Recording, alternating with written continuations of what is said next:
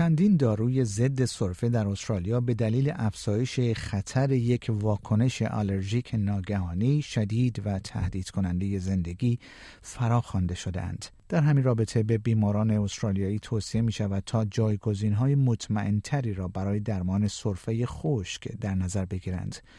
داروهای سرفه حاوی فولکودین به دلیل نگرانی های ایمنی از داروخانه های استرالیا فراخوانده شدند. اداره کالاهای درمانی استرالیا روز سهشنبه 55 محصول را از فهرست کالاهای درمانی استرالیا حذف کرده و دستور فراخوان آنها را صادر کرد. در همین حال از خورده فروشان خواسته می شود که این محصولات را از قفسه های خود جمع آوری کنند و برای باز پرداخت با عمده فروشان تماس بگیرند. از فولکودین در طیف گسترده از محصولات دارویی استفاده می شود که نیاز به نسخه پزشک ندارند.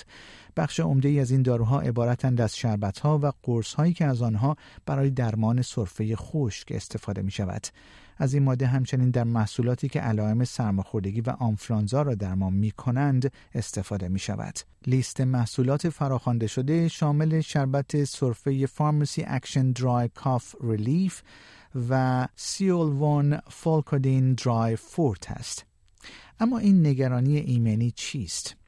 پس از آنکه آژانس دارویی اروپا توصیه کرد مجوزهای بازاریابی اروپایی این محصولات را لغو می کند TGA در استرالیا نیز شروع به بررسی برخی از داروها کرد در اعلامیه فراخوان تیجی آمده است که بررسی کمیته ایمنی آژانس دارویی اروپا خطری مرتبط با واکنش مصرف ترکیبی اقلام فراخوانده شده با داروی آنفلانزا را نشان می‌دهد. همچنین گفته شده است که نگرانی در مورد واکنش ترکیبی با داروهای مورد استفاده در بیهوشی عمومی وجود دارد.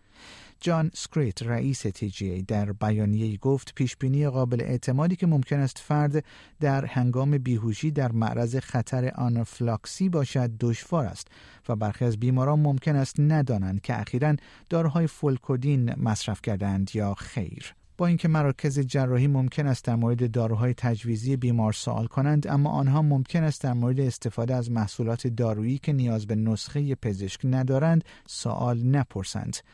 تی تا کنون پنجاه گزارش از موارد استرالیایی مشکوک به واکنش های آنافیلاکتیک مرتبط با فولکودین از جمله یک مورد مرگ دریافت کرده است. اما چه توصیه هایی به مصرف کنندگان و بیماران می شود؟ پروفسور سکریت گفت مصرف کنندگان باید از پزشک یا داروساز خود در مورد جایگزین های مطمئنتر برای درمان سرفه خشک راهنمایی بخواهند. وی گفت اگر نیاز به بیهوشی عمومی دارید و در دوازده ماه گذشته فولکودین مصرف کرده اید به شما توصیه می کنم که به پزشک خود اطلاع دهید. متخصصان بهداشت همچنین باید بررسی کنند که آیا بیمارانی که قرار است تحت بیهوشی عمومی قرار گیرند در دوازده ماه گذشته از فولکودین استفاده کردند یا خیر. برای اطلاع از لیست محصولات فراخوانده شده توصیه می کنم تا از وبسایت ما به نشانی sbs.com.au persian دیدن کنید.